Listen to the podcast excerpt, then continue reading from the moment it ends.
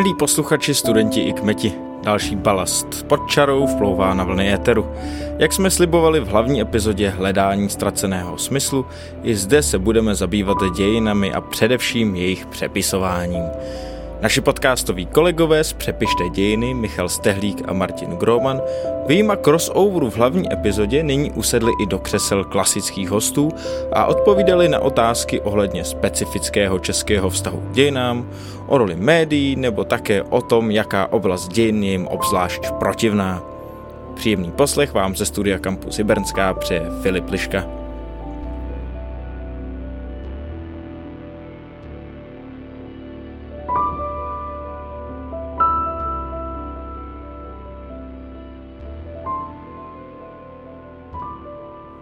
Tvůrci podcastu Přepište dějiny, doktor Martin Groman a profesor Michal Stehlík, pro teď už v roli regulérních hostů. Ještě jednou díky za tenhle podcastový crossover a díky, že jste si našli čas na balast. Díky za pozvání. Na balast vždycky. V první fázi jsem, jsem, jsem slyšel Turci podcastu. A svým způsobem proč ne? Šavle, zpátky do pochev.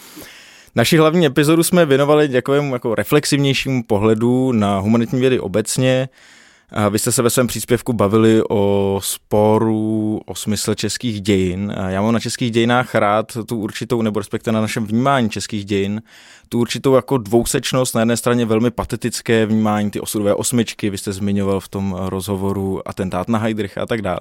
A na druhé straně poměrně jasnou ironizaci, když se v neoficiální anketě o největšího Čecha zvolí Jára Zimmerman. Tak jakou roli vlastně ty dějiny mají v české společnosti? Všechny ty role ještě víc. Eh, vůbec bych nepodceňoval právě tu ironizaci. Prostě to je vlastnost, která je nesmírně silná a i v těch jako nejhorších okamžicích. Eh, já jsem zase shodou okolností v tomhle období měl nějakou debatu na téma Heidrichiáda, bavili jsme se o eh, velké kampani Goebbelse a spol směrem k bolševismu, velké ty plakáty, které visí nad Prahou a nad Pražským hradem, je ten pařád, který prostě říká zachvátili tě, zahyneš a ti Češi po to napíšou, my se nebojíme, my tam nebydlíme.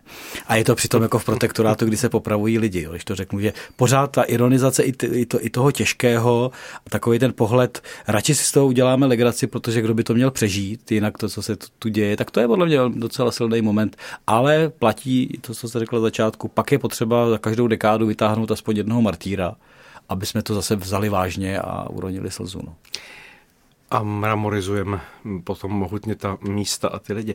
Ale mimochodem, ona ať ta ironizace nebo ten humor, který do toho vnášíme, není vlastně jako možné vnímat jenom pozitivně, jako že to je něco žive, životného v tom v společenství, abych se vyhnul, vyhnul slovu národ.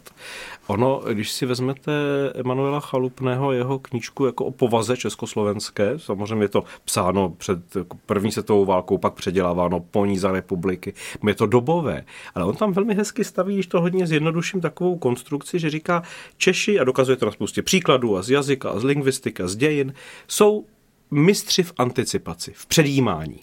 Takže když se stane něco velkého v těch dějinách, nějaký zlom nebo nějaká velká chvíle, typu revoluce nebo nějaká velká reforma, tak my jsme v tom strašně rychlí, pohotoví a jdeme strašně rychle dopředu. Ať už to je Hus, ať už to je 17. listopad 89, to je úplně jedno, legie. Jo, máme prostě ty velké momenty. Ale tam, kde ostatní teprve najedou, tak my si strašně rychle předjímáme v té vlně ještě v tom úspěchu si říkáme, no tohle stejně dobře nedopadne, tohle nebude žádný, tohle dopadne jako vždycky tím se dovrhneme do deprese, za to jsme klíčky necinkali a projdeme do té fáze a říká, a jediný, čím se Čech brání, je humor, ironie a sarkazmus. Takže ono to možná, pokud má chalupný pravdu, je u nás jako způsob obrany před tím vlastně, před tou zodpovědností z toho výkonu. Protože když uděláte nějaký velký výkon, tak za ně musíte nést zodpovědnost. A jestli ho chcete hájit po desítky let, no tak je to velká zodpovědnost. Bych použil sportovní metafory, které nesmím s Martinem Gromanem používat. Můžete. Tak my jsme spíš, Já nerozumím, ale použijte si. my jsme spíš sprintující Jesse Owens, který zátopek na maratonu, jo? že prostě ten start je rychlej, teď to jako zafunguje, ale doběhnout to přes ty dekády. No a pak to, jako to kličkování tím sarkazmem a ironií v tom prostě funguje velmi, velmi brzy, velmi rychle. Je to slalom tak už je to slalom. Ostatně je to poměrně dobře vidět na tom, jak teďka mistrovství světa v hokeji se prožívá, jak nejdřív velká anticipace úspěchu, prohra s Rakouskem a hned eh, nějaká ironizace. Myslím si, že jste docela trefili hřebíček na hlavičku. Ale kdyby se přesuneme k našemu jako každodennímu životu, Vy často ve svém podcastu zmiňujete eh, různé elementy, ať jako politika, ať je to eh, nějaké vzdělávání, škola, různé momenty, kde se s dějinami setkáváme. Tak kdybyste měli vy osobně vybrat nějaký jeden faktor, kdy vám přijde, že dějiny hrají, nebo minulost, když to vezmeme obecně, hrají nějakou roli ve vašem životě? Tak v mém životě dějiny hrají roli. Co Mimo se... pracovního teda. to je asi, asi jako permanentní. Eh, já možná na konkrétnosti zkusím zobecnit, aby mělo být vlastností profesora. Eh, bude to znít divně, možná na začátek, ale ze všech těch institucí, ať už je to politická instituce, ať už je to státní instituce, vzdělávací instituce, pokud je o dějiny, paměť, vnímání, prostě skončím a začnu u rodiny. Prostě to je vlastně to, z čeho si ten člověk, ať chce nebo nechce, bere určité základní nastavení. Já to občas vidím docela hezky na tom, kolik diplomek vlastně sklouzne buď k regionu nebo k tématu, které jsou nějak blízko těm lidem, kteří vlastně tuhle záležitost dělají. Já jsem svoji první práci vlastně dělal na židovské hřbitově na Lečicku a Slavonicku, protože mi, mi, mi to bylo zvláštní, že žiju uprostřed něčeho, bylo mi to blízko. A dějiny jsou pro mě zase, musí být v něčem, nebo byly spíš ve vysokoškolských studiích a pak chviličku dál třeba babický případ a rodina.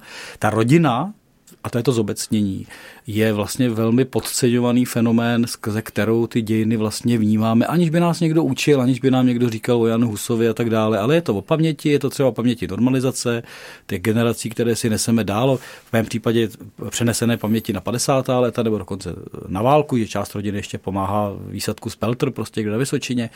Takže jako fenomén, jak já vnímám dějiny, vlastně od začátku, a myslím si, že to má i obecný charakter, je, je ten rodinný. To nemůžu než podepisovat, jako, když jdete do těch rodinných jako, hm, historií, no tak samozřejmě se k tomu dostanete nějak a máte k tomu blížší vztah tím pádem, ale já třeba vlastně, ať už se věnuju jakékoliv, jako třeba v těch médiích, nějakému vzdělávání studentů a dělá, řešíme i nehistorické záležitosti spolu, tak vlastně vždycky chci, aby měli historický kontext. Z jednoho prostého důvodu, eh, když eh, jste si vědom toho, že to má nějakou kontinuitu, že to má nějakou minulost, to, co děláte, že to nezačalo s váma, s váma to neskončí, tak nemusíte pracně objevovat objevené a opakovat staré chyby. Aspoň ne všechny nezbytně. A já často mám právě dojem, že vlastně taková ta jako nevraživost té minulosti, to je nějaké staré minulé. Nejlépe bude to zahodit a zbavit se toho, to nám přece strašně prospěje. Tak přesně u tohohle typu lidí pak nakonec vidíte, jo, jo, hrozně vám to prospělo, akorát tu strašně novou, moderní věc děláte úplně přesně jako vaši předchůdci v 50. letech, jenom třeba jinou technologií, protože oni ji neměli. Ale mentálně ji děláte úplně stejně. Jo, proto časně se třeba bavím, když slyším některé podcasty třeba nebo podobné věci, říkám, kdyby ti lidé tušili, že vyrábí pásmo z roku 54, akorát s jiným obsahem, ale se stejnou strukturou, stejnou logikou, teď jsem slyšel třeba nějaký pořad, kde jsem říkal, je, ten fenomén paní redaktorka z Československého rozhlasu, ten stále žije, můžete to slyšet i u 20-letý holky, jenom protože prostě netuší, že ptát se někoho, pane Martine, ráda bych se zeptala, zda je trošku jako demodé, je to, je to trošku jako zastaralé. Ale ona má dojem, že takhle se to přece dělá, ale nemohla to nikdy slyšet, protože mm, ta pauza je moc velká na to, aby tohle k ní dolehlo nebo by se musel zajímat o historii médií, což podle mě nedělá. Já bych se u té mediální produkce zastavil, protože mi přijde, že v českém veřejném prostoru je poměrně hodně různých, eh, ať už jako podcastů a různých vstupů mediálních eh, s nějakou historickou tematikou, ale všechny se poměrně dost zaměřují na tu faktografickou stránku nebo nějakou otázku těch zajímavostí. A co jsem velmi já oceňoval na vašem podcastu, když vyšel, tak bylo, že tu historii nějakým způsobem problematizuje. Byl tohle jeden z cílů, se kterým se do toho šli? Prostě vlastně si řekli, uděláme podcast, snaha o nějakou jako problematizaci historie, která zde třeba chybí? My jsme primárně, ten první impuls byl problematizovat spíš no, nositele těch řečí ve veřejném prostoru, které s dějinami zacházejí tak, jak si myslíme, že je to nebezpečné. Vlastně vzít, překroutit, přepsat si to podle toho, jak se to hodí zrovna na moji politickou agendu a to, co možná můžeme po sto letech tolerovat Tomáši Masarykovi, tak prostě některým dnešním tolerovat nebudeme. A říkali jsme si, že to není prostě úplně dobře, že na to budeme upozorňovat. To, že to mm, logicky přešlo v nějaké kritické uvažování o dějinách nebo ukazování, dá se o tom přemýšlet. Nemusíte jenom opakovat data, jména, fakta. Konec konců na to v naší dvojici já jsem nejslabší. a jsou tam nějaké chyby, tak jdou za mnou většinou v tomhle tak ale jako to uvažování o tom, co to znamená, co znamená, že se jedna věc stane a naváže na ní nějaká jiná, že my si z toho něco odneseme do těch dalších desetiletí a nějak podle toho reagujeme, že na nás něco emočně působí, že stačí říct Mnichov a my nevidíme turistickou destinaci v Bavorsku, ale vidíme čtyři chlapy na černobílé fotografii, že tohle něco znamená. Tak tohle nás na tom vlastně jako logicky jsme k tomu dospěli a myslím, že to nás na tom baví nejvíc. Ono se to vlastně jako reálně posunulo z toho, co říká hmm. Martin, kdy vlastně my jsme nejdřív měli možná trošku prvoplánověji, ale pořád tam ten obsah byl takové ty jako jednodušší terče od Václavu Klausů mladších, starších, Tomiu Okamuru a dalších, Ondrušku, Danielu Landu, jako vlastně zajímavé věci, jak dějiny žijí. Pořád říkám pozor na ty plurály. Já dělám ty plurály, prostě, to je zase moje chyba. Všichni ti smrkovští, černíkové, dubčekové, ty už se nikdy nesmí vrátit. e, tak e, vlastně to by bylo příliš prvoplánové a vlastně by to dodýchalo, byť uh, oni nám nabíjejí stále, jo, to ty věci, které... Ale bohužel stále stejně. Stále stejně už se v něčem opakují, maximálně občas jako prezident republiky má sedláky vždycky přijde zlý Němec. Uh, a Jan Zahradil zapláče tak. prostě... V srpnu vždycky přijde zlý Rus. Letos to bude zvlášť dobrý to bude, to bude silný. No. No. Ale vlastně uh, ono se to proměnilo, že asi pamatuju, jako jsem pamětník našeho podcastu, to zní dobře, za ten téměř dva roky. Uh, kdy, jsem sklerotik našeho podcastu. Kdy, kdy, jsme točili nějaký díl takový jako třeba 20. 25. a ten technik, který tam s námi byl, tak jako poslouchal to téma, no. vůbec nevím, které bylo a říkal, pánové, a kde se v tomhle přepisují ty dějiny a ty politici, to, co jste dělali jako dosud? Jsme, tam někde se to začalo lámat na to kritické vnímání po odstoupení od dějin. A teď vlastně, když jsme řešili třeba seriál o 68. teď řešíme o 42. tak nepotřebujeme k tomu žádného kamury. Teď je to prostě všichni když si myslíte... Se tam vyskytnou, jak vytáhnete no, Emanuela Moravce, tak oni tam naplynou, naplynou zcela plynule, protože to je věc, která je baví. Přirovnávat kohokoliv dneska k Emanuelu Moravcovi. A je jedno, jestli je to někdo, kdo sympatizuje s Moskvou, nebo někdo, kdo sympatizuje s Bruselem, zdánlivě. Emanuel funguje. Prostě jakmile můžete být v cizích službách, tak jste Emanuel, prostě hotovo. Ale zpátky vlastně začne fungovat to, že my pracujeme s tím veřejným obrazem dějin, nějak ho cítíme, jako lidé vnímají a říkáme pozor, tady je jiná souvislost, pozor, tohle řekl někdo ne v 38. ale v roce 1867 a pozor, tohle si myslíte, protože tehdy si to vymyslel někdo, kdo vám nasadil brouka v 30. roce do hlavy a my to furt opakujeme. A to je taky vlastně docela jako za, za mě důležité, protože ty dějiny souvislosti a to jako hledat, neříkám podstatu, ale to, že my jedeme automaticky. Drtivá většina společnosti má nějaký schéma o těch, o těch dějinách a my, my, do něj vrtáme každý týden prostě nějakým jiným pohledem. No. Balast je podcast o humanitních vědách obecně. Mně často přijde, že právě dějiny jsou ale značnou součástí všech těch jednotlivých oborů. Jaký je vztah těchto oborů k historii, respektive jak se třeba navzájem využívají? Eh, naštěstí snad čím dál víc eh, ta komplexita toho poznání, třeba dějin konkrétně, eh, myslím, že je jako obrovské téma. Ne vždy se to umí. To je zase jako zjednodušeně řečeno, když jsme si povídali o smyslu českých dějin, tak i v historické vědě pořád může převažovat docela výrazná skupina pozitivisticko-faktografických věcí, které můžou být dobře kriticky udělané, ale já o tom potom říkám, že vlastně to je skupina historiků nebo soubor historiků, kteří spíše dělají edice pramenů, než by vlastně psali dějiny dějiny, protože dějiny bez příběhu prostě nedáte nebo bez souvislostí. A dneska, a čím dál více to objevuje, a teď zase použiju Heidrichiádu, eh, bez vlastně momentu, kdy do toho dostanete jiné obory, humanitní primárně, ale jiné obory, tak se nehnete. Já u mnoha debat, i když eh, s Martinem Gromanem jako jezdíme a lidé se ptají na různé věci, tak občas řekneme takový bonmot a teď vedle nás chybí ještě psychiatr. Protože třeba dějiny mentalit, vlastně psychologizace dějin ve smyslu toho, jak je ten člověk postaven, proč dělá nějaká rozhodnutí, třeba propojování psychologie a historie v rámci hledání příčin. To je podle mě obrovské téma. Já pořád mám téma, které nikdy nenapíšu. Prostě duševní zdraví první republiky ve smyslu toho, co se ti chlapi přinesli z války a jak to ovlivnilo výchovu jejich dětí a jak to ovlivnilo dál, to je naprosto neprobádané. E, jsou tady nějaké jenom střípky, anglosaská literatura to dělá. Sociologie už je dlouhodobě zapojena do těch historických věd, ale třeba ta psychologie je za mě pořád jako velmi slabě využívaná. Já když jsem se snažil nebo snažím dělat nějakou biografii, tak taky vlastně mluvím z psychologie, říkám, já mám tohle člověka, ten se chová teď takhle, teď takhle, co si o tom myslíte? Udějte mi profil vlastně.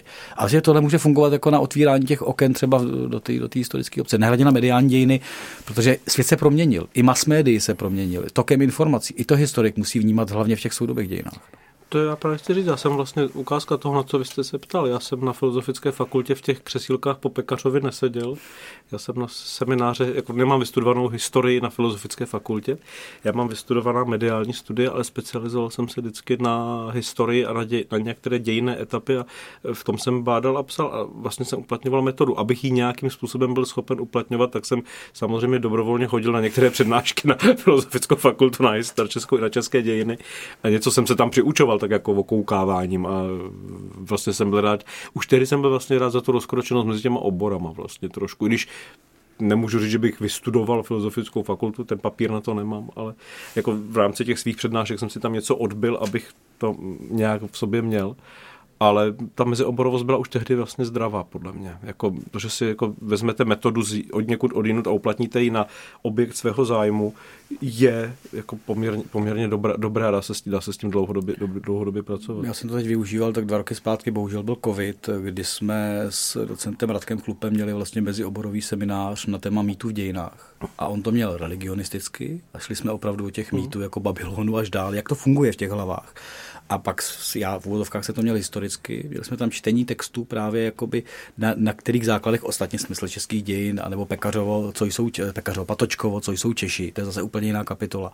Ale vlastně propojili se obory, které by se jako nečekali. Religionistika s dějinama. Ale bavíme se o mýtech. Vlastně jako ten mýtický svět náboženství a do toho svět dějin, do kterého se samozřejmě propisují eh, tyhle ty jako i ty mýtický, no, mýtotvorný eh, terminologie nebo vůbec no. jako postupy, které, které fungují. A pak to funguje i v tom mediálním prostoru. Vlastně vy používáte téměř jako náboženské rituály na politiku a na historii a propojujete to v podstatě do trizen. Všechny ty mramorizace a další, to jsou vlastně na, jako náboženské ono, schémata. Ono existuje dokonce teorie jako v rámci mediálních studií, která právě s tímhle pracuje. Říká vlastně média, aby mohla třeba ve spravodajství odvyprávět tu informaci, tak potřebují vsadit do nějakého známého kontextu, nějakého známého, oblíbené slovo narrativ, a, pozor na diskurs. Pozor na diskurs. Ale nicméně pracují s nimi mýty. Jako když si rozklíčujete příběhy, které nám říká zpravodajství, tak vlastně jste schopni zatím nacházet některé úplně základní příběhy, které najdete v pohádkách, v biblickém vyprávění, v řecké mytologii. Konec konců, teď se snažíme dost evidentně vyprávět příběh hrdinných Ukrajinců téměř jako příběh Termopil prostě jako eh, Azov nám to kazí, protože tam odjedou pravděpodobně, co přežijou. Jako my jsme chtěli příběh termopilský, že jo, vlastně vyprávět. Už jsme na to nabíhali. Jako třeba dojde až k platajským polím, to zase dopadne no, jinak. Ale často je tam třeba příběh ztraceného syna nebo polepšeného hříšníka. Jako tohle tam vlastně poměrně často najdete.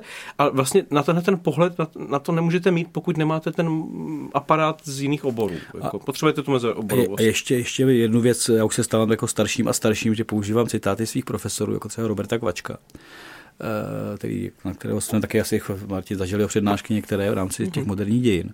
A on občas nás jako překvapil. Zažil jsem i jiný kousky. Eh, jiný kousky. každý z nás zažil různé kousky. Eh, nás překvapil takovým jako výštěkem ve smyslu, co jste četli no, za posledních 14 dní z Beleterie. A to je jako poloticho. Vy nečtete? Jako, vy chcete být historici a nečtete krásnou literaturu, tak se zvedlo 10 rukou z 30. A co jste četli z poezie? Jedna, dvě. A to byl jako takový jako tlak, jsme se jako styděli, ale ta teze byla jednoznačná. Prostě jestli chcete dobře psát, tak musíte hodně číst. Ale jestli budete sedět jenom ve faktografii a nebudete prostě umět román, umět novelu a vlastně být, být zároveň jako uh, up to date, bych řekl dneska škaredě, i co se píše dneska, jakým způsobem jako se recipují ty věci v literatuře. To byla pro mě jako velká škola.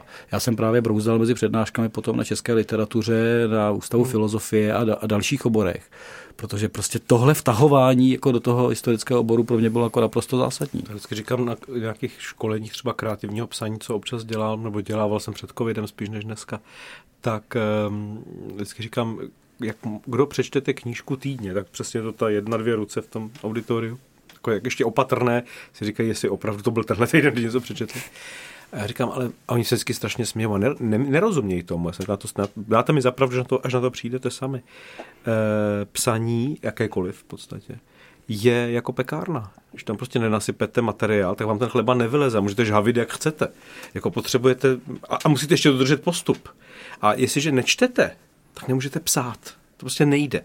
Jako budete psát zase bez, to, to je jako s tím kontextem. Nemáte povědomí, nemáte materiál, ze kterého můžete vycházet, tudíž budete všechno objevovat znovu. Když to přeženu, tak i abecedu. Jo, a to je vysilující. Napíšete blbost, napíšete něco, co už napsal někdo, nebo budete psát stylem, jako psal někdo. Mně se líbí, že jste přirovnal ten proces k řemeslu, k pečení, pekárně, protože měli jsme tady doktora Josefa Šlerku, který, eh, když se s náma bavil o fake news a dezinformacích, tak říkal, že novinařina je hodně jako jakékoliv jiné řemeslo. A že když eh, je to třeba jako když přijde instalatér a udělá vám rozvody, tak je udělá buď dobře nebo špatně. A když je udělá špatně, tak neřekneme, že jsou to nějaké fejkové rozvody, ale že to prostě zbastlil. Vy jste samozřejmě, jak už jste říkal, se věnujete eh, dějinám žurnalistiky a také jste předseda společnosti Ferdinanda Peroutky. Tak eh, jaké vodovody když to použiju tu metaforu, používají a tvoří dnešní uh, novináři. Já do toho skočí, Martin má oblíbenou tezi, že by znovu zavedl koncesování žurnalistické ano, živnosti, ano. aby bylo jasné, kdo je tady novinář. Ale nechám to na něm. No, on to pak samozřejmě vede k tomu, co jsme zažili po druhé světové válce, že pak víte, kdo přesně je novinář, vytáhnete a dáte je před soud, že jo? no, tak doba se mění. doba se mění.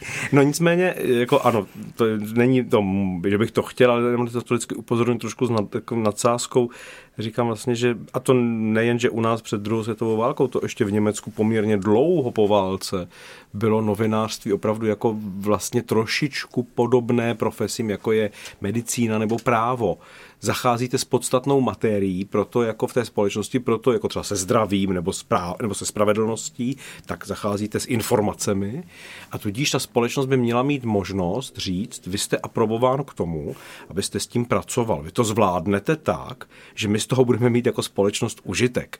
Tudíž vlastně eh, musel být proto nějaký syndikát nebo nějaká cechovní organizace, která prověřila toho člověka, jestli opravdu je schopen psát, jestli opravdu kam píše, jestli jako dala mu certifikát a on pak se mohl ucházet o místo redaktora a mít práci za peníze vlastně.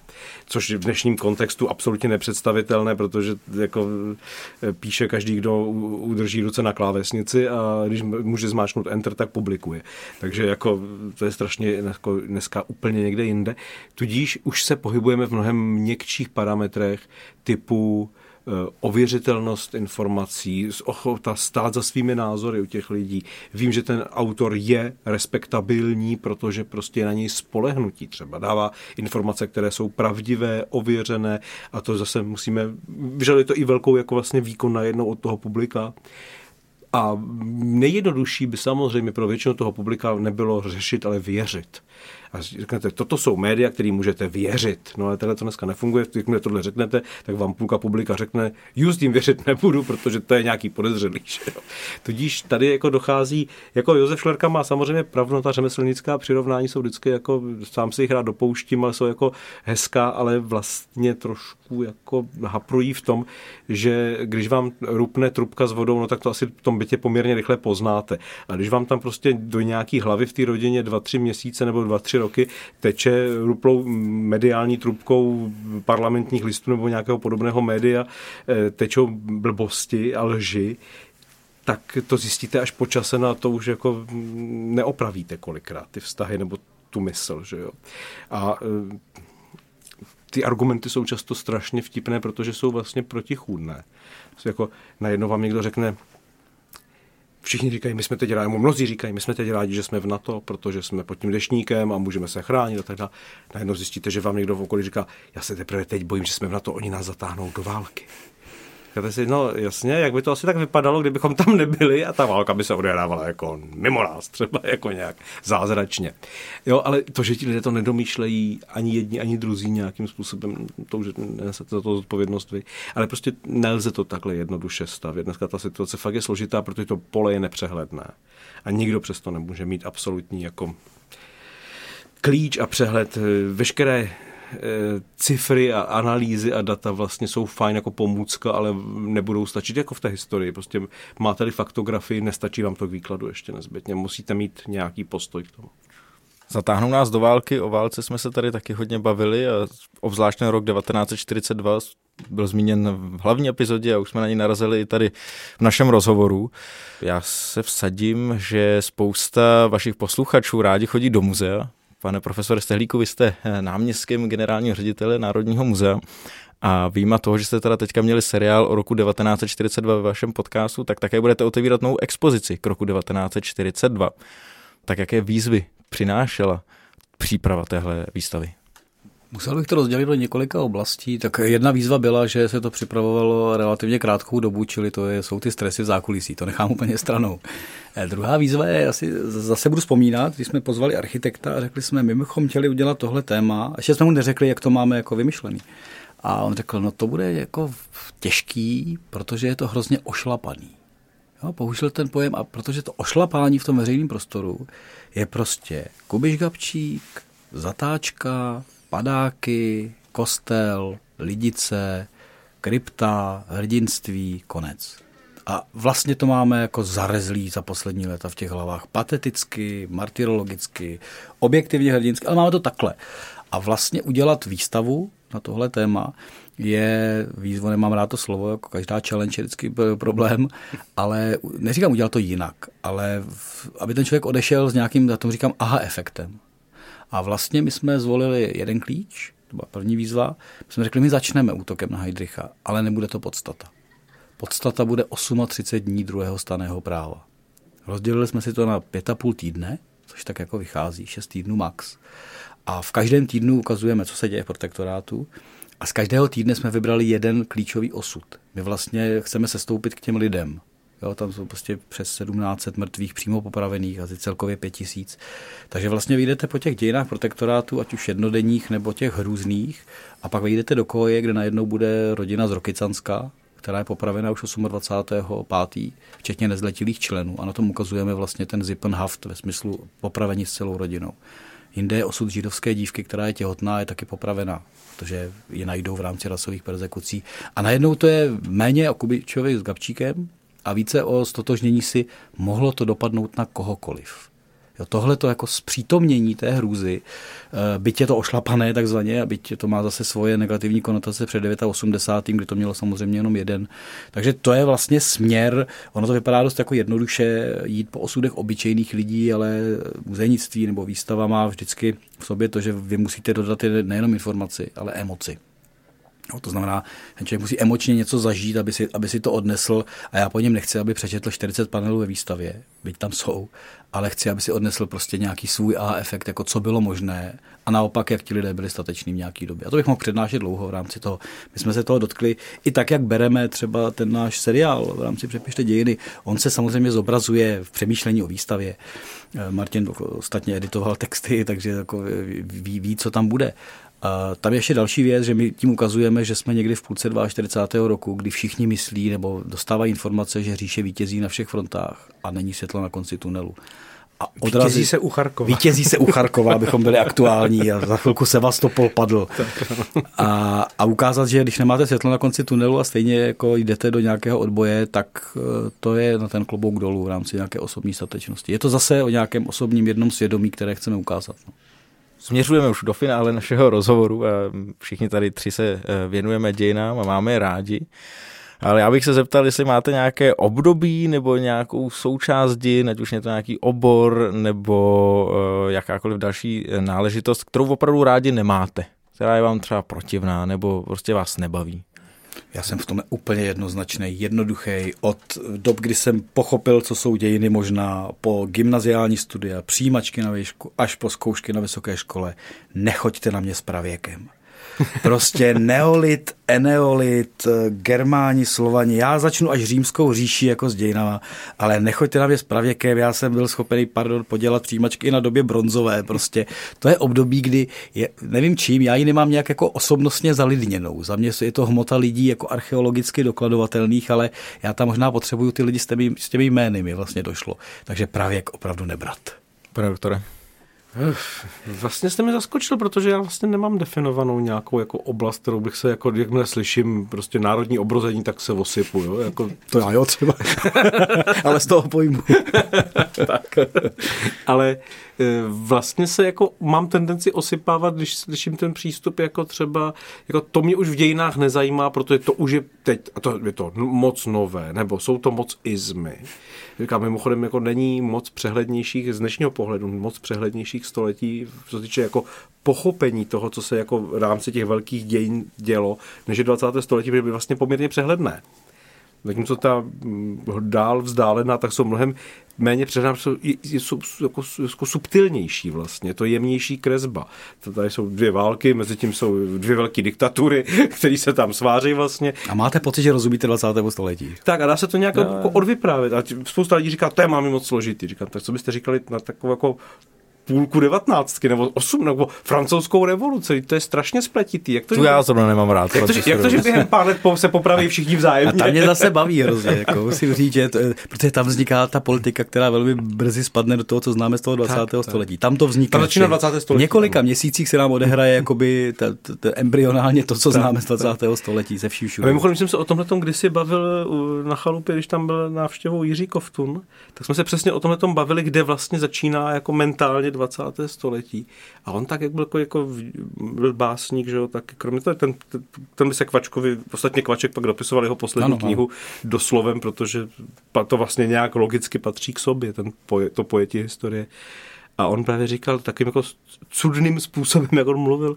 Říká, no víte, já jsem si ale jako mladý dělal tablo revolucionářů z Francouzů. Jsem to měl nad stolem a tam jsem měl ty Robespierre a ty Maraty a to všechno. A já jsem to měl jako prostudovaný velmi pečlivě. A myslím si, že vlastně to je nezbytný. Musíte pochopit spletitost francouzských dějin na přelomu 17., 18., 19. století. V tomhle těch, se to prostě mění až byste měli uchopit 20. století prostě nějak. To, bez toho to nejde. Tak já si budu se to ještě doučit. Ale to nemusíte se doučit, to stačí se zajímat. Učení, mimochodem učení je to, co mě asi odpuzuje. Jako, když řeknete, musím se to naučit, tak to mě děsí. Jako, zajímejte se, zvídavosti není poznání. A tak my, co jsme přežili novověkou paleografii a některé další zkoušky, tak víme, že si něco je to třeba se naučit a, a, a usedět to. Říkal jsem si něco z PVH tady zazním. Proto jsem tam nechodil na všechno. tak to, to bylo třeba, jako, ne, ne, že bych to neměl rád, ale bylo to utrpení. Tak to je pěkné slovo na závěr. Pánové, moc děkuji za rozhovor a ať se daří nadále s přepisováním dějin. Děkujeme. Děkujeme za pozvání.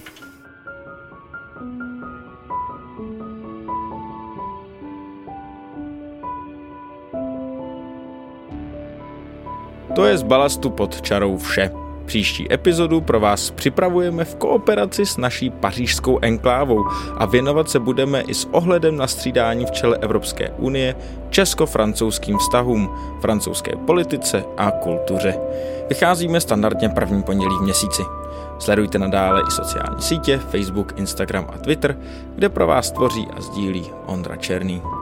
Naslyšenou.